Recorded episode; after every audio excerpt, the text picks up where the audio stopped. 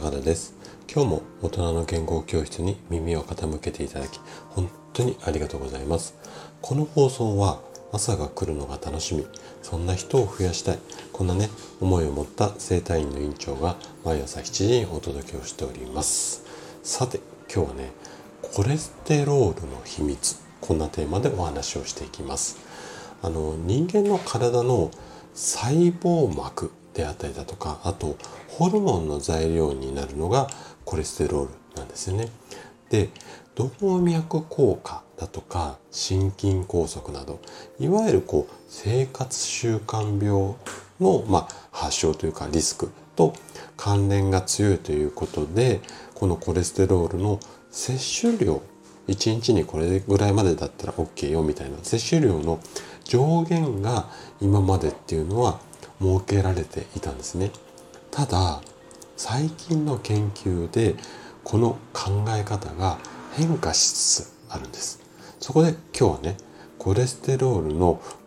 秘密についてお話をしていきます。ぜひ最後まで楽しんで聞いていただけると嬉しいです。じゃあ早速ここから本題に入っていきましょう。先ほどお話ししたコレステロールの摂取に関する上限の設定っていうのは今現在はね撤廃されています。ここまでこれ以上取ったら危険ですよっていうその上限っていうのがいわばないんですね。でこれはね最近の研究で分かったこんな事例によってこの上限が撤廃されたんですけれどもどんな事例かっていうと食べ物からのこう入る食べたものによって摂取できるコレステロールの、まあ、摂取量と血中血の中のコレステロールの値に明確な相関関係はありませんよということなんですよ。まあ平たく言っちゃうと食べ物いくらあのコレステロール多い食事してもそんなに急にこれ血中のコレステロールが上がりませんよっていうようなデータが出てきましたよってことなんですよね。でこのまあエビデンスっていうかこの研究結果によって数年前に上限が撤廃されています。ただここでね気をつけなくてはいけないのが血中のコレステロールの値っていうやつなんですよ。で血中のコレステロールって血液検査のねあの検査結果で分かることが多いんですけれど多いっていうかまあそれが一番分かりやすいデータなんですが例えば悪玉コレステロールの値っていうのはちょっとね難しいあの単語なんですけどももしねお手元に健康診断の結果なんかがあれば見ていただきたいんですが悪玉コレステロールっていうのは HDL コレステロール。こんな検査項目がありますのでここの数値で見ることができます。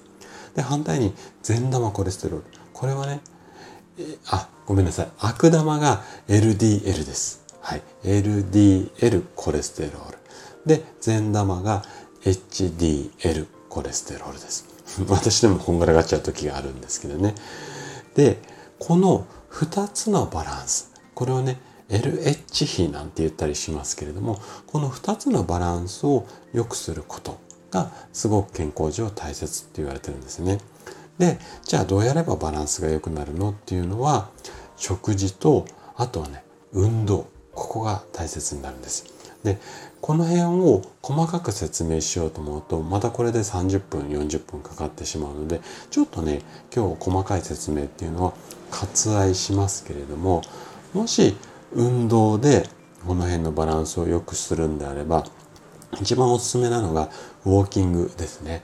で大体平均1日7000歩から1万歩歩くといいっていうふうにされています。で食事であれば脂っこいものを控えてバランスいい食事をしましょうよっていうことになります。でこの辺りを意識しながら生活をすることをお勧めするんですがもしね、先ほども、うんとお話しした通り健康診断の結果ちょっとあの探してみて引き出しの中から出てくればこの HDL と LDL で LH 比って、えっと、LH 比計算法とかっていうふうに検索をすると結構ネットにもあの情報出てますのでこれで、えっと、計算をするとこの LH 比って分かって、まあ、このぐらいの値だったら OK よっていうのが見えてくるのでちょっとねこの辺りをチェックすることをお勧めします。はい。ということで今日のお話はここまでになります。そしていつもいいねやコメントいただき本当にありがとうございます。皆さんの応援がとっても励みになっています。今日もね、最後までお聴きいただきありがとうございました。それでは素敵な一日をお過ごしください。トライアングル生態の院長高田がお届けしました。ではまた。Bye.